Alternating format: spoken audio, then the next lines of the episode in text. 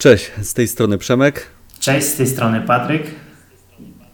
E, witamy Was e, w naszym nowym pomyśle, m, który stworzyliśmy, e, które będziemy tworzyć wspólnie z Patrykiem m, w celu dotarcia i, edukacji jak największej ilości osób pod kątem treningu, żywienia i samego lifestyle'u, samej zmiany życia na lepsze. Pomyśle, w zasadzie to w podcaście, który chcielibyśmy nazwać e, Fitcastem, gdyż taki pomysł padł na Instagramie, taka sugestia od jednego z obserwujących padła, co nam się bardzo spodobało i co chcielibyśmy też wcielić tutaj w życie i w zasadzie w naszą nazwę, więc, więc mamy nadzieję, że ta nazwa się tak wryje i będzie kojarzona już tutaj z nami. E, No i mamy nadzieję, że ten projekt będzie przynosił dużo, dużo kolejnych materiałów i, e, i się rozwinie w coś większego w przyszłości.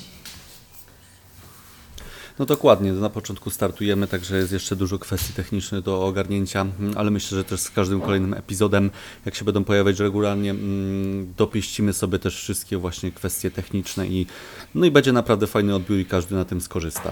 Tak, mam taką nadzieję i z kwestii technicznych, gdybyście słyszeli coś w tle, to bardzo Was tutaj przepraszamy, a niestety nie mamy wpływu na rzeczy losowe, które się dzieją, ale już e, pomijając ten przydługi wstęp, przejdźmy po prostu do sedna. Może Przemek powiedziałbyś pokrótce, jak ten podcast będzie wyglądał i o czym chcielibyśmy w nim mówić. Może nie konkretnie, konkretnie też dzisiaj, natomiast ogólnie jak chcielibyśmy w, w każdym kolejnym materiale tutaj się rozwijać.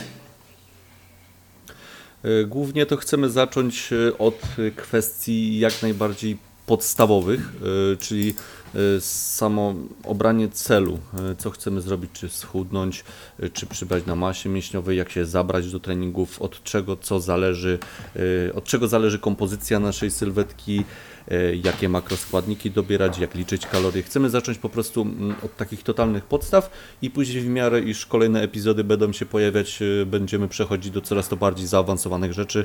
Też na pewno będziemy robić Q&A na Instagramie, czyli na naszych docelowych social mediach i będziemy też wplatać co któryś epizod y, w formy, gdzie będziemy Wybierzemy kilka tematów i obszerniej sobie będziemy to o tym opowiadać. Taka forma troszkę przeniesienia z tych live'ów z Instagrama, gdzie dla Was prowadziliśmy. Tutaj, żeby tak skupić się na kilku tematach i tak od A do Z wszystko omówić takim prostym językiem, żeby każdy mógł zrozumieć i coś z tego wyciągnąć, żeby dotrzeć do jak największej ilości osób. Tak, dokładnie tak jak powiedziałeś. Co najważniejsze, chcielibyśmy, żeby ten podcast był prowadzony w przystępnym języku, w ludzkim języku, tak żeby nikt nie musiał tutaj siedzieć z książką i wertować, e, czym jest dane zagadnienie. Oczywiście chcielibyśmy też go stopniowo tutaj ewoluować, zaczynając od rzeczy prostych i podstawowych, tak jak chociażby wyliczenie swojego zapotrzebowania energetycznego, czy, czy po prostu samo zaczęcie swoich treningów, przechodząc później w rzeczy już bardziej zaawansowane i rzeczy ukierunkowane pod osoby, e, które już tutaj dźwigają dłuższy okres czasu, dlatego mamy nadzieję, że wraz z rozwojem tego podcastu Wy także będziecie się tutaj rozwijać, no i razem z nami będziecie tutaj szli przez tą swoją sylwetkową i żywieniową podróż. E, Dokładnie, także no może już e, troszkę tym przydługa występ mieliśmy, no ale też trzeba wszystko wyjaśnić co, gdzie, jak, e, jak to wszystko będzie wyglądać. Myślę, że powoli też będziemy sobie przechodzić do sedna Mm, i takim pierwszym tematem, który chcemy wziąć to czym jest zapotrzebowanie energetyczne, jak go obliczyć e, i jak liczyć kalorie. Także e, może ja zacznę. Tak, zacznij. Zapotrzebowanie energetyczne. E, Zapotrzebowanie ener- energetyczne to jest y, mm, ilość energii, jaką musimy dostać, żeby pokryć, y, pokryć y, wszelkie wydatki, jakie organizm y, ma w trakcie dnia, czyli y, ruszanie się, praca, trening, y, nauka i jakiekolwiek inne aktywności. Mm, W skład naszego zapotrzebowania wchodzi podstawowa przemiana materii, spontaniczna y, aktywność, czyli NET, planowana aktywność i jeszcze TEF, termiczny efekt, efekt pożywienia, czyli organizm też musi poświęcić pewną pulę energii na spalenie, na przetrawienie dokładnie jedzenia i, z, i absorpcję makro i mikroelementów. y, I zużywa na to uśredniając około 10% energii. Zapotrzebowanie energetyczne najprościej dla większości osób policzyć sobie z wzoru Mifflina.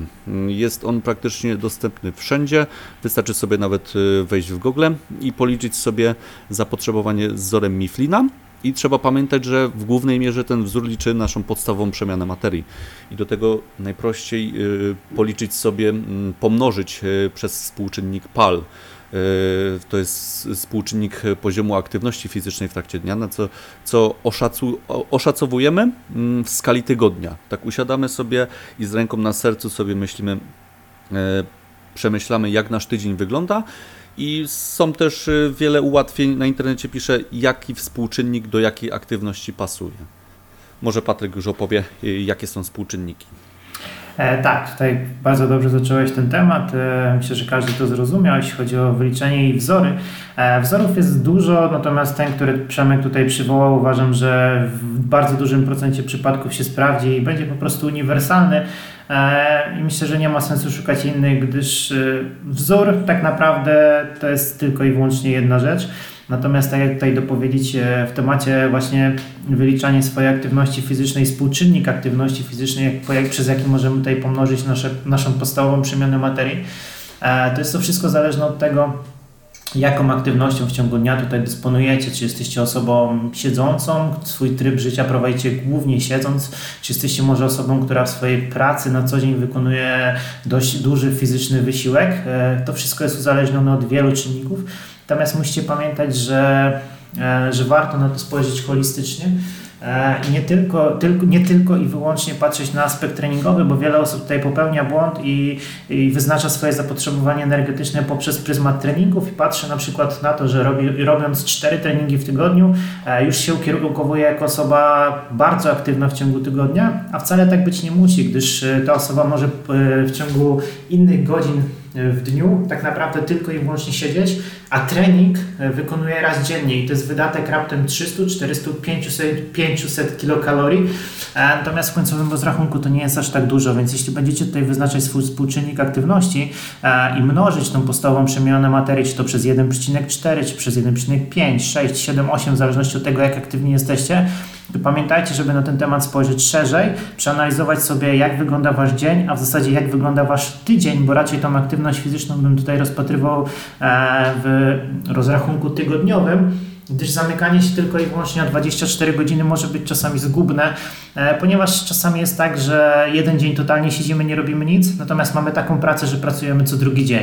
Ten wydatek energetyczny może być duży, więc jeśli już tutaj rozpatrujecie, to wyciągnijcie sobie średnią z tygodnia. Zobaczcie mniej więcej, jak aktywni jesteście w skali całego tygodnia i wtedy, wtedy oszacujcie sobie ten współczynnik aktywności. I e, i tak naprawdę tyle w tym temacie. Nie wiem, czy chcesz coś Przemku dopowiedzieć, jeśli chodzi o współczynnik aktywności.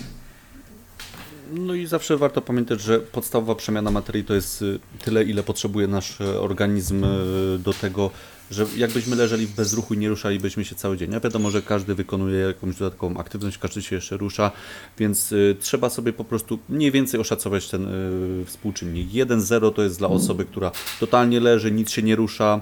1,2, 1,3 to jest dla osoby, która ma trochę się rusza przez dzień, jakieś tam podstawowe obowiązki w domu, y, nie trenuje.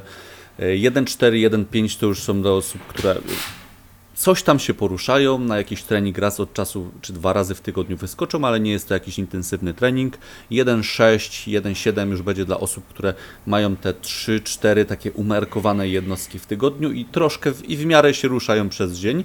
Może nie są jacyś bardzo ruchliwi, ale tak też to można porównać sobie do granicy kroków, yy, że te osoby 1,6 robią 8-10 tysięcy kroków, mają 3-4 umiarkowane ciężkie jednostki treningowe, no i później już 1,7, 1,8 to są osoby, które dość sporo się ruszają, e, mają naprawdę ciężkie treningi, a już powyżej 2-0 to są osoby, które są wyczynowcami, trenują zawodowo, mają bardzo ciężką dyscyplinę, bardzo dużo się ruszają, e, także takie osoby już mają bardzo duże zapotrzebowanie. I zawsze tą podstawową materii, podstawową przemianę materii mnożymy sobie poprzez ten współczynnik, jaki e, nam najbardziej pasuje do naszej aktywności, czyli przykładowo 1500 kalorii razy 1,4 e, już policzmy sobie to 1400 razy 1,4 to wychodzi nam 1960 kalorii mm, przy współczynniku 1,4.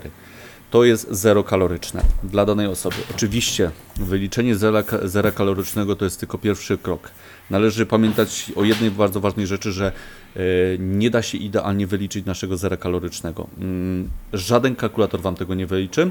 To pokaże Wam dopiero pomiary na przestrzeni jednego, dwóch tygodni, czy nawet trzech tygodni. E, To znaczy, że obliczamy sobie nasze zero kaloryczne, przyjmujemy daną wartość i trzymamy się jej skrupulatnie, wliczając wszystko, co wkładamy do ust, e, o czym będziemy mówić, jak później liczyć dalej. Mm, Wliczając wszystko, co wkładamy do ust, wiadomo, poza produktami, które nie mają kalorii, jak woda, e, napoje zero e, i takie różne dodatki, Mm, a resztę, wiadomo, wszystko musimy wliczać, bo praktycznie wszystko ma kalorie. No i na przestrzeni jednego, dwóch tygodni zobaczymy sobie, jaka jest tendencja wagi, czy jest utrzymująca, wznosząca, czy spadkowa. I na podstawie tych informacji wprowadzamy później ewentualne korekty w naszej kaloryce. Tak, tak jak powiedziałeś, warto właśnie przez e, przynajmniej ten tydzień, dwa tygodnie e, policzyć sobie, ile faktycznie tych kalorii spożywamy, zobaczyć, czy na tym bilansie, który nam wyszedł z tego wyliczenia, po prostu nasza waga się zmienia, czy nasza waga stoi w miejscu, czy rośnie, czy maleje. To jest też bardzo ważne w kontekście dalszych zmian. I oczywiście pamiętajcie o tym, że jeśli wyliczy- wyliczycie sobie tą całkowitą przemianę materii, e, no to tutaj mamy jakby tą liczbę, która nam mówi o tym, ile kalorii potrzebujemy do utrzymania wagi. Jeśli jesteście osobą, e, która ma jakiś określony cel, czy chce czy to zgubić wagę, czy przytyć, na, e, czy przytyć, zbudować tkankę mięśniową, e, czy po prostu też utrzymać, to w zależności od tego musicie sobie od tego pułapu odjąć e, określoną ilość kalorii, bądź ją dodać e, w zależności właśnie od tego. E, Ale za chwilkę o tym powiemy, jaką tutaj ilość kalorii warto odjąć bądź dodać, tak żeby notować swoje cele. E, Natomiast ja bym chciał jeszcze w tym punkcie pierwszym, w zasadzie w punkcie, który mówi o tym obliczaniu zapotrzebowania energetycznego, przytoczyć jedną rzecz e, i jeden temat, czy w zasadzie to liczenie kalorii według Ciebie, Przemku, jest ważne, potrzebne, czy, czy każdy może notować progres bez liczenia tych, tych kalorii? Y, Według mnie jesteśmy w stanie, każdy jest w stanie notować y, progres bez liczenia kalorii, e, ale to jest bardzo utrudnione, bo mm, było, wiele, było kilka badań przeprowadzonych, gdzie były wzięte, wzięte do nich różne osoby. Mm, Dietetycy, trenerzy i osoby w ogóle niezwiązane z branżą fitness. I każda miała mniej więcej oszacować y, ilość kalorii, jaką dostarcza w trakcie dnia. To nawet, y, i wyniki badania były takie, że y, osoby mm, niewyedukowane totalnie mm, na temat y, odżywiania przeszacowywała, przeszacowywały ilość spożytych kalorii o około 500. Nawet trenerzy i dietetycy, którzy już lata lata są związani z tym, przeszacowują swoje kalorie o około 200-300 nawet w niektórych przypadkach. Dlatego ja uważam, że liczenie kalorii, mm, takie elastyczne, nie popadanie w skrajności, że liczymy wszystko co do grama, jest wręcz bardzo ważne, żeby uświadomić nam, jak powinniśmy kreować ten talerz, jak powinniśmy kreować swoje żywienie. Yy, Ułatwi nam to później całą drogę. Mm, Jeżeli już wyuczymy się pewnych nawyków żywieniowych, nauczymy się komponowania posiłków, to już nam pewnie dużo łatwiej będzie przejść później dalej na kolejny etap, czyli intuicyjne jedzenie, bo raczej mm, nasz target odbiorców wiadomo, będą bardziej zaawansowane tematy y, i będą też bardziej dla osób początkujących, y, jednak większość osób nie powinna liczyć już kalorii całe życie. Tu chodzi ta droga, ta nauka mm, powinna opierać się na zmianie nawyków żywieniowych, nauki nowych nawyków, żeby później nam po prostu było łatwiej i żeby nie opierać cały czas y, swojego życia o aplikację do liczenia kalorii. Tak, tak. Tutaj jeszcze dopowiadając do tego, co tutaj przytoczyłeś, warto sobie uzmysłowić, że takie liczenie kalorii nie jest czymś, co będzie z Wami do końca życia, no bo e, uważam, że, że bardzo dobrym rozwiązaniem liczenie kalorii jest na początku naszej podróży tutaj żywieniowej, tak żebyśmy mogli poznać, co ile ma kalorii, jakie produkty są wysokoenergetyczne, jakie może są mniej gęsto energetyczne i na tej podstawie, w zależności od tego, jaki też jest nasz cel, no bo jeśli jesteśmy osobą, która chce maks- zmaksymalizować swoje efekty, to wiadomo, że liczenie kalorii może pomóc. E, Natomiast e, jeśli jesteśmy osobą, która trenuje rekreacyjnie i chce się zmieniać, natomiast e, uważa, że odżywianie jest tylko i wyłącznie jakimś małym dodatkiem do tego wszystkiego i nie chce się na tym aż tak skupiać, to początkowo liczenie kalorii jest super, natomiast uważam, że płynnie później można przejść po prostu do jedzenia takiego, nie chcę tego nazywać intuicyjnego, ponieważ nie lubię tego określenia, natomiast jedzenia takiego świadomego na zasadzie wyboru produktów i mniej więcej oszacowywania sobie, ile dane posiłki mogą mieć kalorii, natomiast nie wpisywanie tego aż tak skrupulatnie, więc liczenie kalorii ja jestem jak najbardziej za, szczególnie u osób początkujących i osób, które chcą zmaksymalizować swoje efekty, e, ale tak naprawdę z wykluczeniem kilku przypadków, na przykład osób, które gdzieś tam mają już tą wiedzę i są na przykład w okresie masowym, e, to można sobie te posiłki mniej więcej os- w głowie tak naprawdę, ja w swoim przypadku już mając na tyle doświadczenia w liczeniu kalorii, jestem w stanie mniej więcej oszacować, nawet nie wrzucając czegoś na wagę, ile to ma kalorii, więc, więc takie doświadczenie jest super w kontekście właśnie dalszego działania. Dokładnie i też warto tutaj wspomnieć, bo no, w świecie social mediów, y, internetu, TikToka, Instagrama, Facebooka, mm, no bardzo łatwo o informacje, ale niekoniecznie dobre informacje i bardzo często można znaleźć zwolenników różnych diet, na przykład też ketogenicznej, którzy uważają, że kalorie się nie liczą, że wystarczy przejść na dietę ketogeniczną i nagle magicznie zaczniemy chudnąć. Niestety to nie jest prawda. Takie osoby mówią coś bez poparcia, nawet poprosisz je, żeby podały racjonalne powody w postaci badań naukowych, gdzie osoba, która faktycznie jadła ponad swoje zapotrzebowanie, ale była na diecie ketogenicznej i chudła. Takie osoby zaczyna, wchodzą w kłótnie, yy, podają jakieś swoje yy, dowody anegdotyczne i faktycznie nie pokażą, nie pokażą dowodów z literatury naukowej, żeby coś udowodnić, więc takich rzeczy się nie słuchamy. Zawsze najważniejszą zasadą jest calories in versus calories out, czyli kalorie spodatkowane, odjąć kalorie zużyte. I to y, definiuje, w jakim jesteśmy, y, na jakim etapie jesteśmy, czy na redukcji masy ciała, czy na nadwyżce energetycznej, czy na zerze kalorycznym. Tak, tak, jakby tutaj dobór samej diety i specyfika jej budowy, czy jest to dieta wysokotłuszczowa, czy wysokowęglowodanowa, e, to już jest e, jakby drugi element. Natomiast tak jak powiedziałeś, najważniejsze w przypadku kształtowania sylwetki jest to, ile kalorii w siebie wrzucamy, ile kalorii tak naprawdę zużytkujemy w ciągu dnia i to będzie determinowało efekt, jaki finalnie osiągniemy. I uważam, że tutaj bardzo płynnie możemy sobie przejść do kolejnego punktu e, właśnie wyboru makro i tego tak naprawdę jak tutaj te makroskładniki u siebie można oszacować, e, bo, bo teraz jak spoglądamy sobie szeroko na wszystkie diety, które są dostępne w internecie, no to tak jak właśnie przytoczyłeś dietę ketogeniczną, e, oczywiście są diety wysokowęglowodanowe i bardzo, bardzo dużo diet, które mogą gdzieś tam rozpraszać ludzi i, i wiele osób może się właśnie nadziać na takie pułapki żywieniowe i próbować jakichś super magicznych schematów u siebie. Ale gdybyś tak miał powiedzieć racjonalnie e, z perspektywy osoby, która prowadzi innych podopiecznych i z perspektywy trenera, e, jaka dieta byłaby najbardziej optymalna? Nie mówię dla wszystkich, mówię dla większości i ogółu społeczeństwa, które gdzieś tam e, widzisz przed sobą. E, Myślę, że najlepszym modelem, jaki się sprawdza, to dieta e, zbilansowana dla osób, które nie mają jakichś dużych celów sylwetkowych względem siebie, mm, gdzie dostarczamy po prostu odpowiednią e, podaż białka, tłuszczy i relatywnie wysoką podaż węglowodanów, o czym jakieś konkretne cyferki podamy troszkę później, gdyż takie osoby są w stanie mm, pozwolić sobie dosłownie na każdy produkt. E, Warto zapamiętać, że jak e, takie rzeczy jak McDonald's, chipsy czy wypad do restauracji, coś to jest na porządku dziennym. To było, jest i będzie, mm, to nie zniknie nigdy, więc po prostu trzeba nauczyć się racjonalnie korzystać z tych produktów i z tych okazji, żeby można było nadal fajnie sobie osiągać efekty, tak jak w przypadku osób, które współpracują ze mną i z Patrykiem.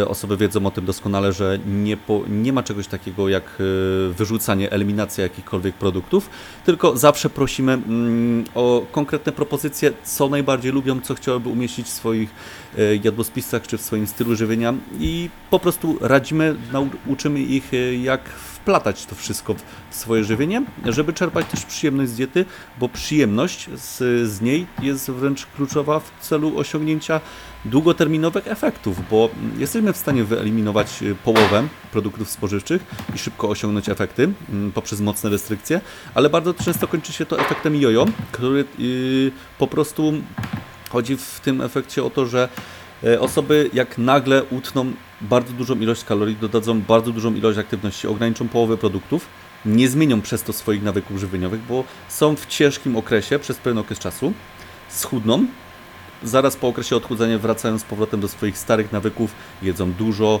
jedzą czy bardzo często wysoko przetworzoną żywność. No i kończy się to właśnie efektem jojo, że wracają do swojej wagi sprzed odchudzania, a nawet czasem większej.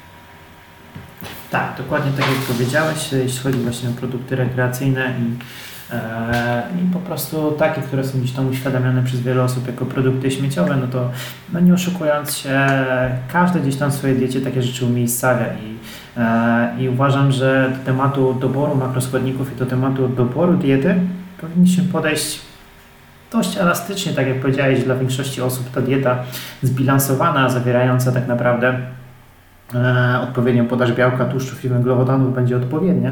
E, I procentowo, jak już byśmy mieli przejść tutaj do, jakby do podtematu tego, jakby sobie tutaj te makroskładniki podzielić, to ja raczej jestem zwolennikiem tego, żeby zaczynać swój podział makroskładników od e, oszacowania podaży białka, gdyż uważam, że jest to chyba najbardziej, najbardziej taki pomijany makroskładnik w przypadku osób, które nie trenowały, bądź e, do tej pory nie dbało o swoje odżywianie, bo tak jak prześled- prześledzić sobie możemy jadłospisy wielu osób, no to podaż białka jest na bardzo małym poziomie, często nawet nie przekraczającym 0,6-0,8 grama na kilogram masy ciała.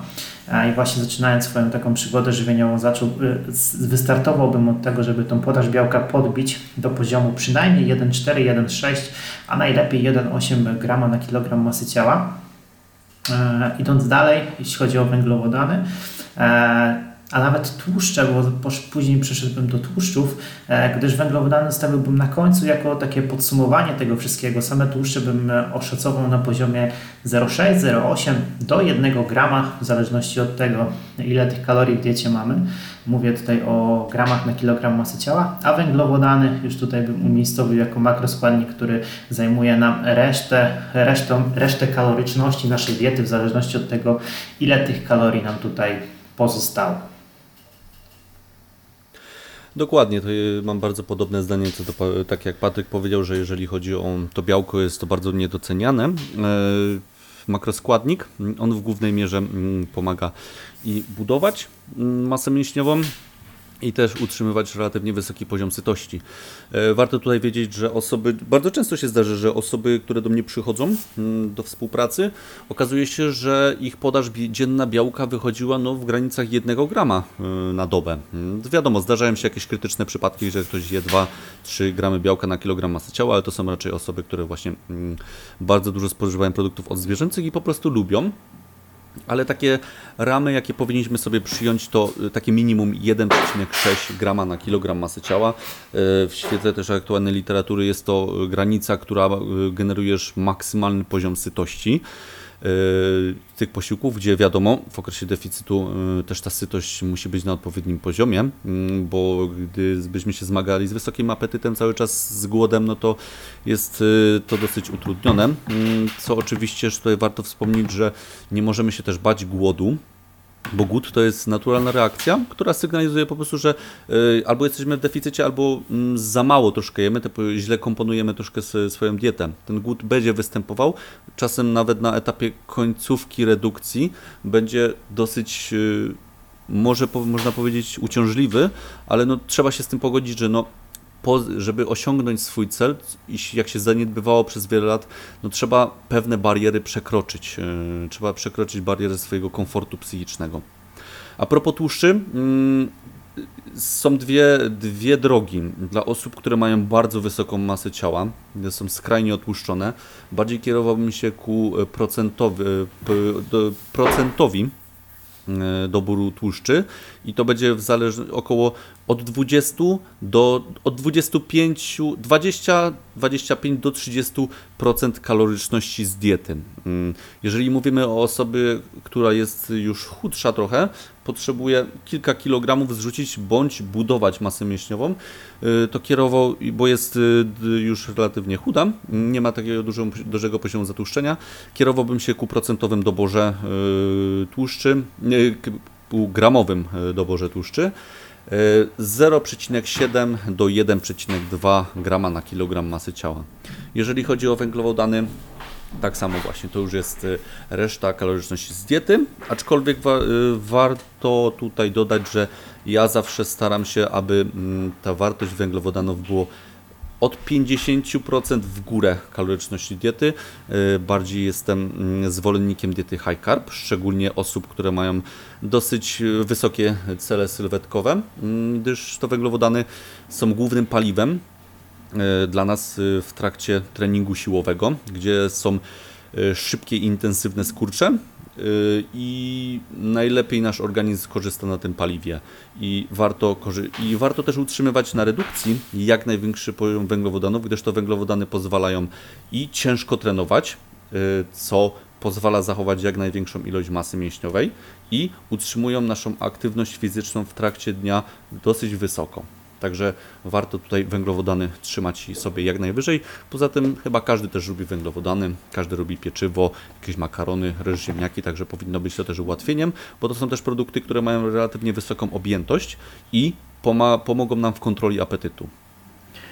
Tak, tak jak tutaj powiedziałeś, oczywiście podejrzewam, że też się pojawi w wi- w wielu głowach przeświadczenie tego, dlaczego węglowodany, a nie tłuszcze, skoro e, przez wiele osób aktualnie tłuszcze są wywyższane i stawiane na piedestał tych makroskładników jako ten, ten makroskładnik, który potrafi wysycić na dłużej i, i wydaje też więcej energii, natomiast nie do końca tak jest, tak jak tutaj powiedziałeś, w wysiłkach dynamicznych atakowym wysiłkiem są właśnie sporty siłowe. E, węglowodany e, tutaj jakby odgrywają główną rolę właśnie w skurczu i, e, no i w generowaniu samej mocy, więc jakby tutaj w ogóle nie ma, nie ma o czym mówić, gdyż, gdyż większość badań, w zasadzie wszystkie badania mówią o tym, że, że węglowodany są najlepszym paliwem, jeśli chodzi właśnie o sporty siłowe. No chyba, że mówimy o osobie, która totalnie tutaj nie trenuje, no to delikatnie ten rozkład makroskładników może się różnić, natomiast e, ja też nie jestem zwolennikiem diet wysokotłuszczowych e, ze względu na to, iż e, gdyż są one po prostu niepraktyczne, e, mało praktyczne i większości przypadków mało różnorodne i mocno ograniczające, przez co później budujące wiele negatywnych relacji z odżywianiem. No bo nie oszukujmy się, no jednak większość naszej diety to są produkty typowo e, węglowodanowe, jak ryże, makarony, kasze, pieczywo, a eliminując to wszystko, tak naprawdę eliminujemy się z wielu okazji, z wielu możliwości życia. Tak na wyjście na miasto ogranicza nas e, do bardzo wąskiej, do bardzo wąskiej gamy produktów. Jest to po prostu niepraktyczne, więc uważam, że, że jakby z góry sk- skazywanie się na niemożliwość zjedzenia wielu produktów jest po prostu bez sensu i w skali długoterminowej e, no jest, to, jest to niefajne no i nie dające nam nic e, w kontekście budowania zdrowych nawyków żywieniowych. No dokładnie, jeszcze tak y, krótkie do powiedzenia a propos tej diety ketogenicznej. No nie jest to mm, żaden magiczny, e, żaden magiczny styl żywienia. E, może być pomocne w przypadku na przykład padaczki lekoopornej, gdzie faktycznie ma poparcie, że e, może mieć wtedy zastosowanie. No i zdarzam się przykładowo w jednej na 10 osób, y, u jednej na 10 osób, że jednak ten styl żywienia nie będzie im pasować, tylko trzeba pamiętać, że no to jest też niełatwa do zbilansowania dieta, mm, gdyż to jest dieta, która eliminuje praktycznie do zera węglowodany. Trzeba dość mocno dbać o podaż warzyw, w szczególności zielonych, które mają niską zawartość węglowodanów, no i są też odżywcze błonniki, witaminy, mikroskładniki, mm, co jest wręcz kluczowe i nie opieranie swojego jadłospisu głównie o tłuszcze nasycone, jak e, właśnie tłuste mięsa, e, sery, e, te, te tłustsze, tylko właśnie komponowanie o zdrowe tłuszcze, jak orzechy, oliwa, tłuste ryby, to będzie taki właśnie klucz. Jednak to jest naprawdę trudna dieta do skomponowania i tylko w określonych przypadkach. Może też płynnie sobie przejdziemy do kolejnego tematu, więc y, deficyt, y, co to jest deficyt, co to jest utrzymanie, co to jest nadwyżka i jak obrać y, swój cel do naszego stanu. E, To jakbym miał tutaj zac- zacząć, e, tak jak tutaj fajnie przytoczyłeś kolejny temat, deficyt, utrzymanie, nadwyżka, co, gdzie, jak i kiedy. E, Jakby wybór naszego kierunku, w jakim w ogóle chcemy działać, e, jest czymś, co, co w większości przypadków e, no, jakby tyczy się naszego totalnego początku i zazwyczaj w większym procencie przypadków jednak ten początek jest e, ukierunkowany na deficyt tkanki tłuszczowej. No bo nie oszukując się, wiele osób idąc pierwszy raz na siłownię po prostu jest, jest tutaj, że tak powiem, w takim, na takim poziomie, gdzie jednak ta redukcja jest, jest czymś obligatoryjnym. I jakby w ogóle wybieranie e, naszego kierunku, no, no opierałbym na tym, jaki procent tkanki tłuszczowej posiadamy. Jakby to jest tutaj nadrzędnym czynnikiem i faktorem tego, jak chcemy działać, no bo nie oszukując się, no będąc osobą, która ma 20, 25 czy 30, mówię tutaj o mężczyznach, bo oczywiście u kobiet ten poziom tkanki tłuszczowej jest stosunkowo troszeczkę wyższy, no to no nie będziemy szli w kierunku chociażby nadwyżki energetycznej i dobudowywania jakby kolejnych tutaj e, procentów tkanki tłuszczowej, więc e, zanim w ogóle obierzecie swój cel e, i wracając do naszego pierwszego zagadnienia, czyli zanim ustalicie swoje kalorie, no bo jakby ten cel też opieracie o swoje kalorie, które na początku wybieracie, no musicie obiektywnie stanąć sobie tutaj przed lustrem, spojrzeć na samego siebie i zadać sobie pytanie, na jakim etapie zmiany sylwetkowej i w jakim etapie w ogóle jesteście tutaj. E, i w jakim kierunku chcielibyście się rozwijać. Też jedną rzecz, którą jeszcze chciałem tutaj dopowiedzieć, bo wiele osób też utożsamia chociażby deficyt energetyczny z, e, jakby z, z spadkiem siły, ze spadkiem efektów i wyników siłowych i po prostu z regresem. Natomiast, e, natomiast tak nie musi być, bo większość osób, które w ogóle zaczyna swoją przygodę na siłowni, która jest osobami początkującymi e, i wchodzi sobie tutaj na redukcję, tak naprawdę może rozwijać nadal wiele parametrów, czy to, czy to parametry siłowe, czy to parametry sylwetkowe, redukcja tkanki tłuszczowej w pewnym stopniu też może rozwijać sobie tej tkankę mięśniową, e, doprowadzając do specyficznego środowiska, które będzie na to pozwalało. Do tego oczywiście może poprawiać swoją technikę ćwiczeń, co się finalnie przełoży też na efekty, więc e, ja bym tutaj nie, nie utożsamiał deficytu energetycznego tylko i wyłącznie z regresem. Więc tutaj nie wiem, czy Przemku chciałbyś coś dopowiedzieć do tego tematu. E, Dokładnie, bo to jest dość powszechne i zdarza się praktycznie przy mm, każdej mojej współpracy, jak ktoś e, musi zacząć od pierwszego celu, jakim jest redukcja tkanki tłuszczowej, że boją się spadku sił, w przypadku osób, które już pewien czas trenują. E, Warto wspomnieć tutaj, że e, osoby, które mm, mają nadmierną e, tkankę, nadmierną masę ciała, e, mają w sobie masę stanów zapalnych, a te stany zapalne przyczyniają się do tego, że mamy utrudnione warunki do budowania masy mięśniowej.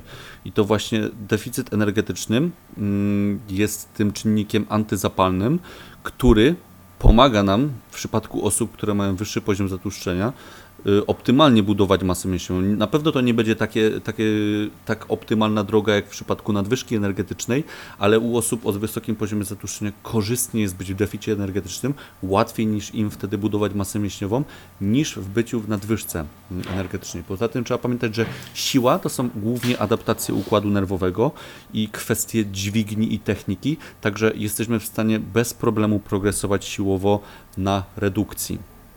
Yy, Kolejnym takim celem, co y, bardzo wiele osób y, doszukuje się w nim magicznych y, efektów, to rekompozycja. Warto na samym początku powiedzieć, że rekompozycja jest zarezerwowana tylko dla osób o niskim poziomie zaawansowania, które startują, y, lub dla osób, które wracają po dłuższej przerwie, przykład spowodowanej kontuzją. U osób średnio zaawansowanych i zaawansowanych jest to niestety droga nie do przejścia i bardzo, i jeżeli osoby się decydują na takie coś, to mm, będą stać po prostu w miejscu. E, Nawet ja jestem skłonny stwierdzić, że.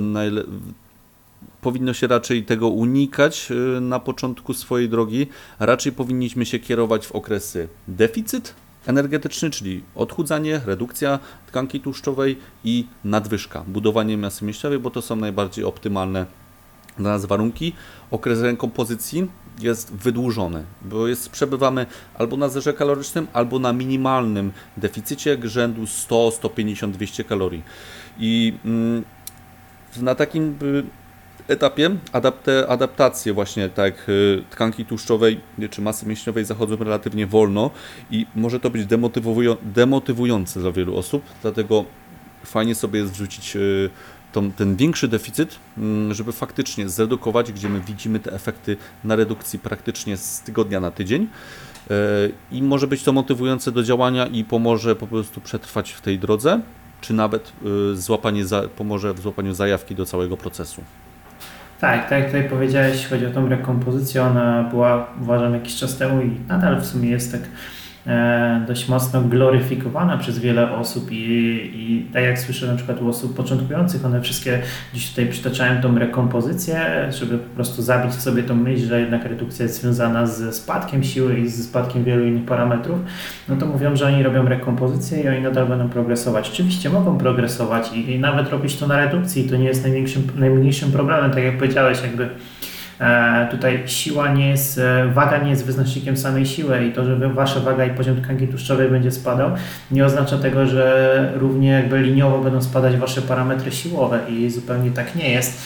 E, I też dużym problemem przy rekompozycji jest chociażby mierzalność naszych efektów, no bo jeśli jesteśmy na masie, to łatwo możemy sobie oscylować e, w jakimś procencie przyrostu wagi, e, w parametrach chociażby mierzalnych, takich jak obwód ramienia, obwód uda e, i po prostu efekt wizualny. A jeśli jesteśmy na redukcji, no to wiadomo spadek wagi i także parametry tutaj wizualne i parametry e, centymetrowe. Natomiast przy rekompozycji no jest to troszeczkę utrudnione, no bo ciężko tak naprawdę nam spojrzeć obiektywnie na tą sylwetkę, a jeśli jesteśmy w małym deficycie jak 100 kilokalorii, no to też bardzo łatwo z tego deficytu się wybić. I to jest problemem, że e, będąc w takim delikatnym deficycie, no to tak naprawdę wystarczy bardzo mało jakby skoku w bok e, i te kalorie podbijamy znacząco do góry i już z tego deficytu robi się nadwyżka energetyczna, więc, więc ja też raczej jestem tutaj zwolennikiem tego, żeby ten deficyt, jeśli już jest kreowany, to był troszeczkę większy.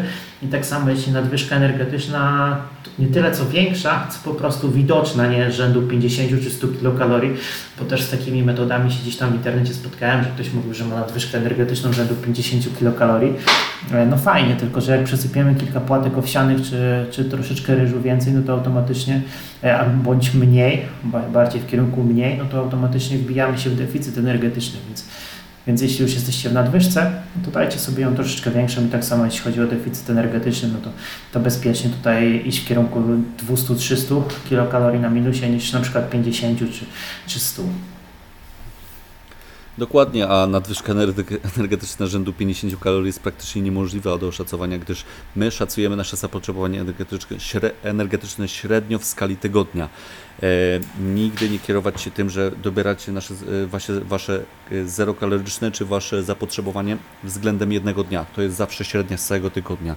Jednego dnia przepalicie 2200, jednego 2500, jednego 2300 i zawsze dobieramy sobie średnią i ta średnia wagi Wam najlepszy obraz da a w, i właśnie jak będziecie teoretycznie w nadwyżce 50 kalorii, no to jednego dnia będziecie w nadwyżce 50 kalorii, jednego będziecie w nadwyżce 80, a jednego będziecie na minusie 200 kalorii, bo to jest zależne jak, w, jaki jest wasz dzień, a wiemy, że y, w tych czasach no, nasze dni potrafią być mega leniwe, od kolejny dzień okazuje się, że mamy taki zajob, że y, nie mamy po prostu czasu usiąść. Y, Także no, mm, tutaj to trzeba wziąć pod uwagę. Jakie ramy sobie byśmy przyjęli? Deficyt energetyczny mm, 300 do 500 kalorii. Mm, To jest, mm, to jest takie ramy sobie wyznaczamy. 300-500 kalorii odejmujemy od naszego za, całkowitego zapotrzebowania. Yy, I warto tutaj wspomnieć bardzo ważną rzecz. Yy, Wiele osób, decydując się na redukcję, zaczyna redukcję. Yy, I jest miesiąc, dwa. Obliczyli sobie zerokaloryczne, ich całkowite, odejmują od tego 300 kalorii i redukują. Waga im schodzi, wszystko fajnie, są efekty, miesiąc, dwa, ewentualnie trzy, nagle pyk, waga nie schodzi. I takie osoby bardzo często mówią, że są w deficycie, a nie chudną. Niestety nie są już w deficycie, bo nasz organizm to jest bardzo mądra maszyna i ona adaptuje się. To jest wszystko też uzależnione genetycznie. Jedni się szybciej adaptują, jedni wolniej. To znaczy, że nasz organizm ma szereg mechanizmów kompensacyjnych, które doprowadzają do tego, że wydatkują mniej kalorii w trakcie dnia. Dlatego obniżanie co jakiś czas kalorii bądź dodawanie aktywności jest wręcz kluczowe. Wiadomo, nie powinniśmy się sugerować dosłownie jednym pomiarem, że raz wyszło nam ciutkę więcej, albo y, raz nam jest, jesteśmy na, na takiej samej wadze jak tydzień temu. Tylko powinniśmy to bardziej rozpatrywać w aspekcie dwóch, trzech tygodni, bo waga, sami wiecie, że albo nie wiecie, że na wagę wpływa bardzo, bardzo dużo czynników, jak na przykład ile wypiliście wody, ile spożyliście soli dzień wcześniej, jak późno zjedliście, czy mieliście dużo stresu, czy mieliście ciężki trening. Naprawdę i tak w przypadku kobiet jeszcze dzień cyklu menstruacyjnego. Szereg, szereg, szereg e, rzeczy wpływa na poziom naszej wagi, dlatego nie samą wagą kierujmy się, a też tym obwodami, a w szczególności tym, jak się widzimy w lustrze i tym, jak leżą na nas ubrania. Także odejmowanie kalorii lub dodawanie aktywności będzie wręcz kluczowe yy, co jakiś czas.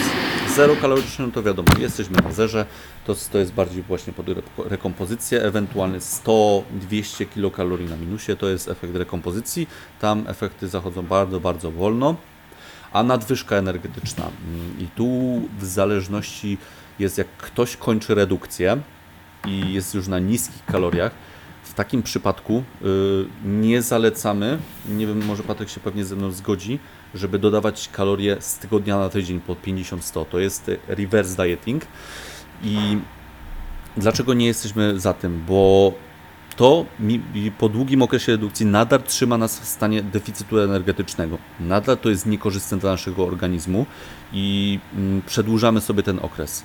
Raczej jesteśmy za tym, żeby od razu wskoczyć na swoje nowe zero kaloryczne, bo trzeba wyliczyć swoje zero kaloryczne, gdyż ono na pewno będzie mniejsze. Gdyż na pewno zaszły negatywne adaptacje metaboliczne, czyli właśnie te szereg mechanizmów, co y, jest w naszym organizmie y, i zmniejszyliśmy masę ciała. To znaczy też mamy, nasz organizm ma mniejszą masę do utrzymania, więc też y, potrzebuje mniejszą ilość energii na to. Więc trzeba obliczyć zero, nowe zero kaloryczne i wchodzimy albo na zero kaloryczne, jeżeli nie mamy zamiaru budować masy mięśniowej, albo dodajemy ponad to 0 300 do 400 kalorii, tak żeby wyjść z, te, z tego okresu deficytu ener- energetycznego żeby od razu nasz y, organizm wszedł w stan rekonwalescencji, czyli żeby się odbudować troszkę, unormować hormony, poziom leptyny i greliny, czyli hormonu głodu i sytości. E, Leptyna jest od sytości, grelina jest od głodu. No i trzeba pamiętać, że w okresie nadwyżki energetycznej tak samo zachodzą e, adaptacje, ale w drugą stronę. To znaczy, że co pewien okres czasu, e, kiedy dojdzie do stagnacji e, siły mm, i wagi obwodów, trzeba będzie zwiększyć kaloryczność, gdyż tak samo nasz organizm się adaptuje, bo też jest to dla niego stan zapalny i będzie starał się pozbyć tej nadwyżki poprzez zwiększenie swojej aktywności na przykład. Tak, tak. Myślę, Przemku, że to już jest temat na zupełnie inny podcast, jeśli chodzi o wyjście z redukcji, czy, e, czy jakieś kon- konkretne etapy końcowe danego okresu masowania czy to redukcji. Natomiast, tak jak powiedziałeś, tutaj się w 100% z Tobą zgodzę, że dalsze jakby utrzymywanie deficytu energetycznego poprzez stopniowe, bardzo stopniowe dodawanie kalorii rzędu 50 czy tam 25 kilokalorii tygodniowo, no, jest tylko i wyłącznie jeszcze zatracaniem się w tym deficycie energetycznym, a podpieranie tego, jak wiele osób mówi, że nadal się wyostrza forma, mimo tego, że dodajemy kalorie. Tak, forma się wyostrza, ale tylko i wyłącznie ze względu tego, że nadal jesteśmy na redukcji i, i nadal jakby zachodzą tutaj negatywne z tym związane zmiany, więc, więc jeśli już miałbym tutaj dopowiadać, to jak najbardziej jestem też za tym, żeby po skończonej redukcji te kalorie podbić wyżej. E, oczywiście od poziomu aktualnego zera kalorycznego, gdyż e, podkreślając aktualnego, e, gdyż e, no, te początkowe zero kaloryczne się po prostu zmniejszyło wraz e, z zajściem tutaj nie- niekorzystnych adaptacji metabolicznych poprzez redukcję. I tutaj myślę, że ten temat fajnie podsumowaliśmy, jeśli chodzi o deficyt, utrzymanie, nadwyżkę. Jeśli chodzi o te aspekty właśnie związane z wyjściem z redukcji, to, to poruszymy w kolejnym podcaście, gdyż jest to uważam bardzo fajny temat. E, Natomiast przechodząc tak e, płynnie do ostatniego punktu, bo chcielibyśmy tutaj zamknąć się w godzinie i chcielibyśmy, żeby te podcasty zawsze były takim właśnie taką godzinką spokojną, gdzie możecie sobie wyjść na spacer, zrobić troszeczkę kroków i nas posłuchać, więc jednak trzymamy się tej godziny. E, i przechodząc do ostatniego punktu wyboru aktywności dopasowanej do, do naszego celu, czy, czy trening siłowy jest tutaj obligatoryjny, czy trening siłowy jest wymagany, czy wystarczy tak naprawdę tylko i wyłącznie cardio, a może trening siłowy i cardio? Jakbyś chciał Przemku zacząć ten temat, a ja później się dołączę. Warto sobie po prostu zadać sobie pytanie, mm, czy chcemy trenować siłowo, czy chcemy wzmocnić się, poprawić kompozycję swojej sylwetki, czy po prostu zależy nam na redukcji nadmiaru tkanki tłuszczowej. Ja jestem jak najbardziej za treningiem siłowym, gdyż warto wiedzieć, że mm, masa mięśniowa również spala kalorie i pozwala nam budowanie masy mięśniowej w trakcie redukcji, co jest u osób początkujących jak najbardziej realne, y, pozwoli nam mm, na ograniczenie tych negatywnych adaptacji metabolicznych y, i pozwoli nam skończyć na relatywnie ciutkę wyższych kaloriach y, na koniec redukcji. Także jak najbardziej jestem za tym, bo wesprze to cały proces, większą zajawkę do tego będziemy mieć. Co do dorzucania cardio, mm, u niektórych to jest wszystko zależne od poziomu aktywności danej osoby. Jeżeli mamy dziewczynę, która ma pracę siedzącą, y, nie bardzo się rusza w trakcie dnia, ma pewne obowiązki w domu i zero kaloryczne będzie bardzo, bardzo nisko. Może się nawet zdarzyć, że zero kaloryczne danej osoby może być na około 1700-1800 kalorii. Dlatego w takim wypadku jak najbardziej trzeba będzie wdrożyć jakąś formę aktywności aerobowej. Mm, Warto tutaj jeszcze wiedzieć, że trening siłowy nie spala aż tak dużo kalorii, jak się może wielu osobom wydawać. Taki naprawdę ciężki trening siłowy będzie spalał maksymalnie 300 do, 300, do 400 kalorii, ale o tym będziemy też mówić, że bardzo, w kolejnych podcastach, że bardzo niewiele osób trenuje ciężko, że y, ludzie nie doceniają swoich możliwości i naprawdę nie wiedzą, jak powinno się trenować. Dlatego dorzucenie jakiejś formy treningu aerobowego, y, czy to na orbitreku, rowerku, czy po prostu nawet jakiejś formy aktywności jak rower, spacer, wyjście w góry, to jak najbardziej jestem na tak. Nie wiem, co ty sądzisz. E, Tak, tak jak powiedziałeś, ja bym tę aktywność dobierał do naszego celu, ale też bym się kierował tym, co po osiągnięciu naszego celu tak naprawdę chcemy dalej robić. No bo e, jeśli weźmiemy sobie chociaż na przykład ten trening siłowy, to oczywiście nie jest to coś, co jest związane stricte z redukcją tkanki tłuszczowej, z redukcją masy, bo oczywiście możemy zrobić redukcję tylko i wyłącznie dobierając aspekty żywieniowe to jest jak najbardziej realne, ale czy to jest najbardziej korzystne? Uważam, że nie, no bo, e, bo redukując tylko i wyłącznie tkankę tłuszczową, przy okazji redukując e, pozostałości tkanki mięśniowej, którą gdzieś tam mamy zbudowaną przez lata, bo musimy pamiętać o tym, że deficyt energetyczny wiąże się z tym, że, no, że tracimy jedno i drugie w różnych proporcjach oczywiście, z zachowaniem tych proporcji i z celem tego, żeby stracić jak najmniej tkanki mięśniowej, natomiast nie wdrażając tutaj treningu siłowego, to ten procentowy spadek tkanki mięśniowej będzie większy i w finalnym rozrachunku no nie jest to korzystne, no bo jednak tkanka mięśniowa po pierwsze jest tkanką, która e, do samego utrzymania potrzebuje więcej kalorii, e, co finalnie też przekłada się na nasze zero kaloryczne, co wiąże się z tym, że po skończonej redukcji i redukcji dość sporej ilości tkanki mięśniowej po prostu będziecie mogli jeść mniej, żeby utrzymać samą wagę, co finalnie spowoduje to, że będzie Wam trudniej ją utrzymać i w końcowym rozrachunku wrócicie do wagi poprzedniej.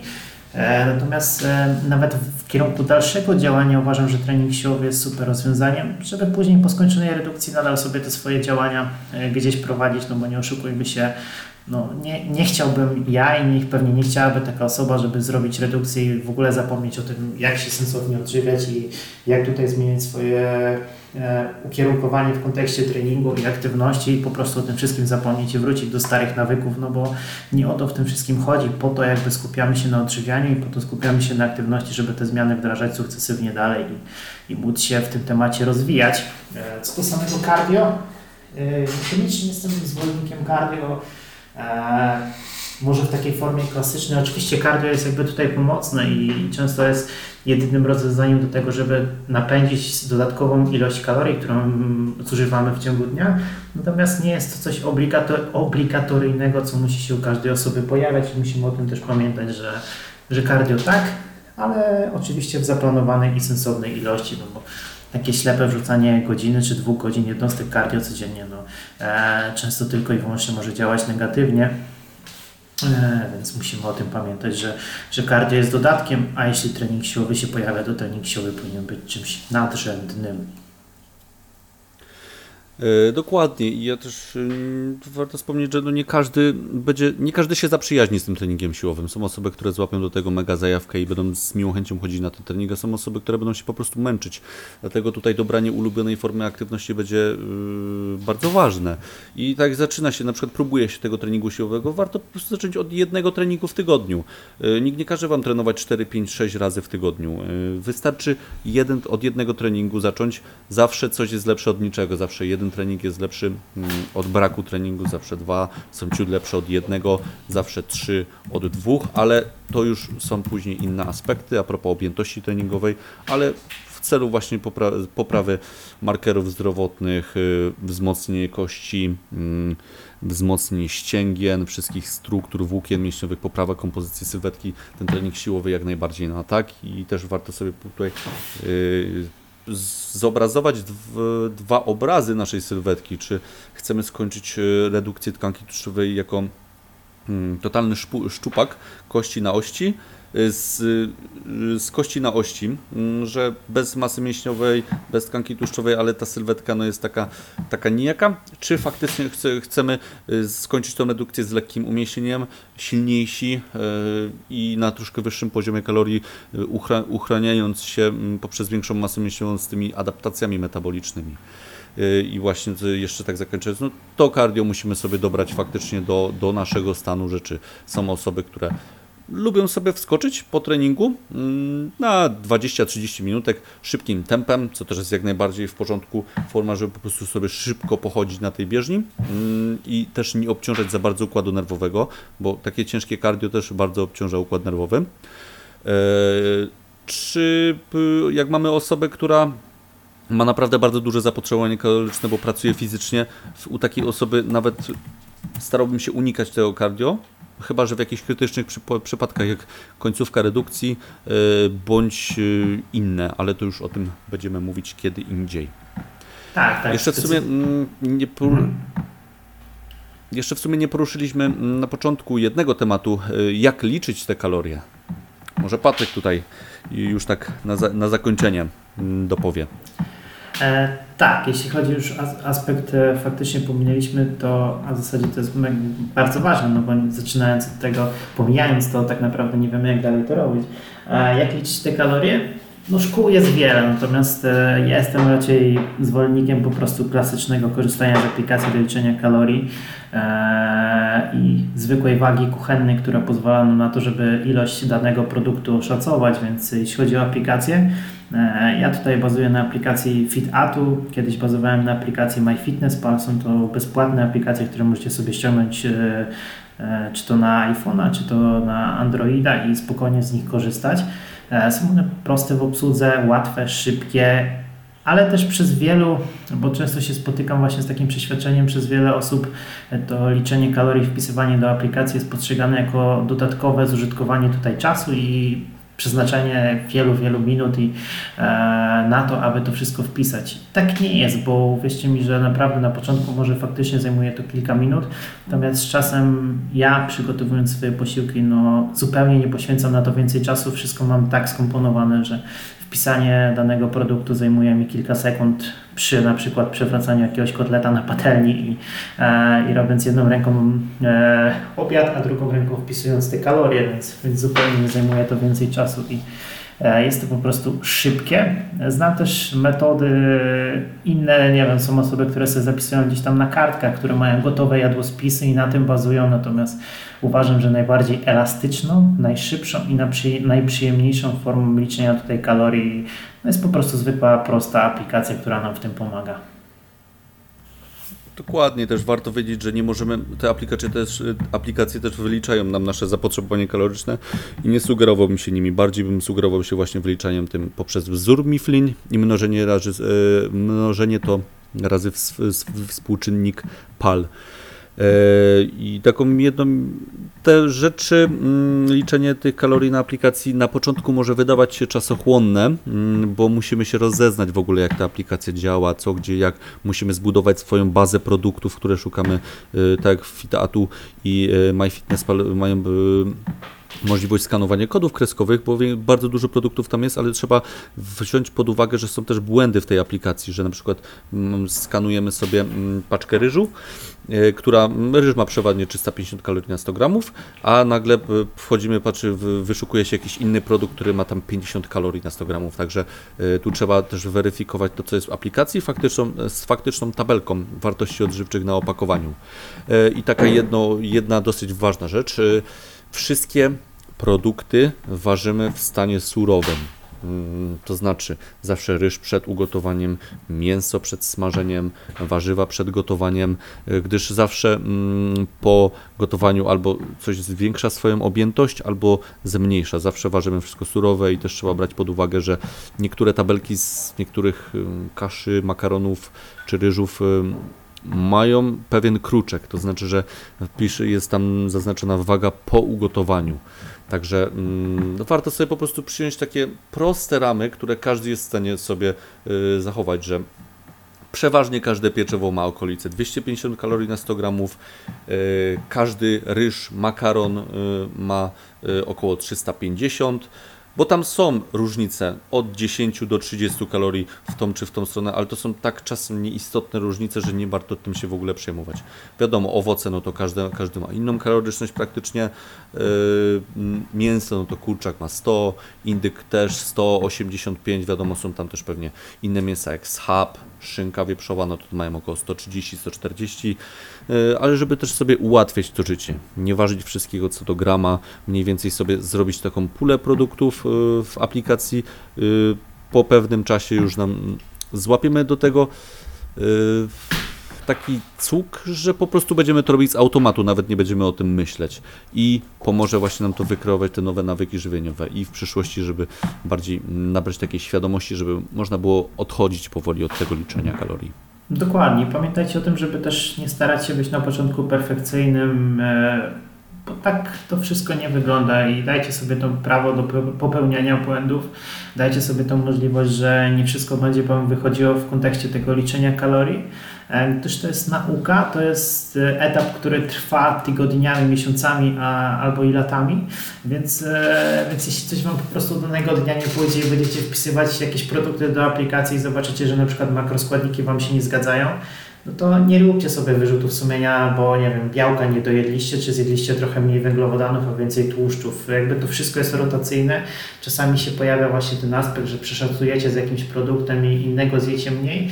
Na pierwszym miejscu stawiacie zawsze podaż kalorii i sumaryczną ich ilość w ciągu dnia.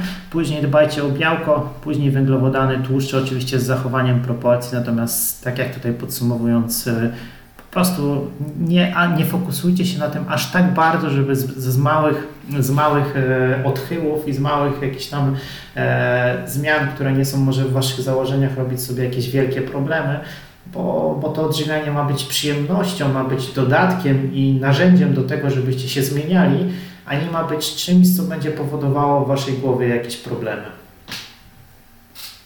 Dokładnie, samo to liczenie kalorii będzie dla Was y, elastyczne i pomoże Wam w samym, mm, samemu, kreowa- w samemu kreowaniu swojego jadłospisu i wplataniu ulubionych produktów do niego. Y, Ale to już są dalsze tematy, samo elastyczne podejście do odżywienia też będziemy poruszać. Y, Mamy jeszcze bardzo, bardzo wiele tematów do poruszenia. Mam nadzieję, że pierwszy materiał się Wam spodobał. Będziemy powoli ko- kończyć. Też nie chcemy, żeby te materiały były jakieś relatywnie długie. Bardziej, żeby to do, w godzince sobie zmieścić się, żeby ktoś wychodzi na spacer, czy ma takie okienko, e, chciałby troszkę się czegoś nowego dowiedzieć, to słuchaweczki odpala e, i może sobie posłuchać. Także e, my będziemy kończyć. Dzięki Wam wszystkim. Pamiętajcie, żeby dać też znać, czy jest coś, co moglibyśmy poprawić, e, jakie tematy byście chcieli, żebyśmy poruszyli. E, I mamy nadzieję, że to się, się przyjmie. Na pewno od nowego roku będziemy ruszać częściej z mm, dogramy wszystkie aspekty techniczne i pójdzie to wszystko znacznie płynniej.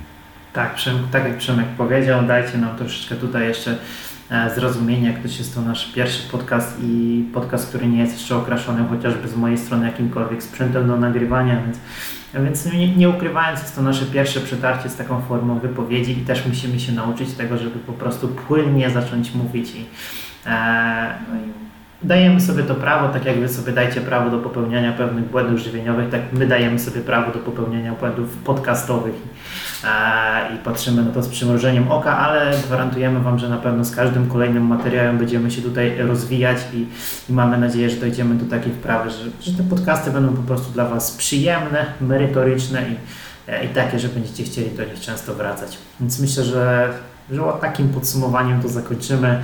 Dajcie nam znać, e, dajcie feedback, napiszcie na Instagramie, czy Wam się podobało, jakie tematy chcielibyście poruszyć dalej, a my na pewno weźmiemy to pod uwagę i będziemy je tutaj dla Was umiejscawiać, więc e, z tej strony Patryk. Z tej strony Przemek.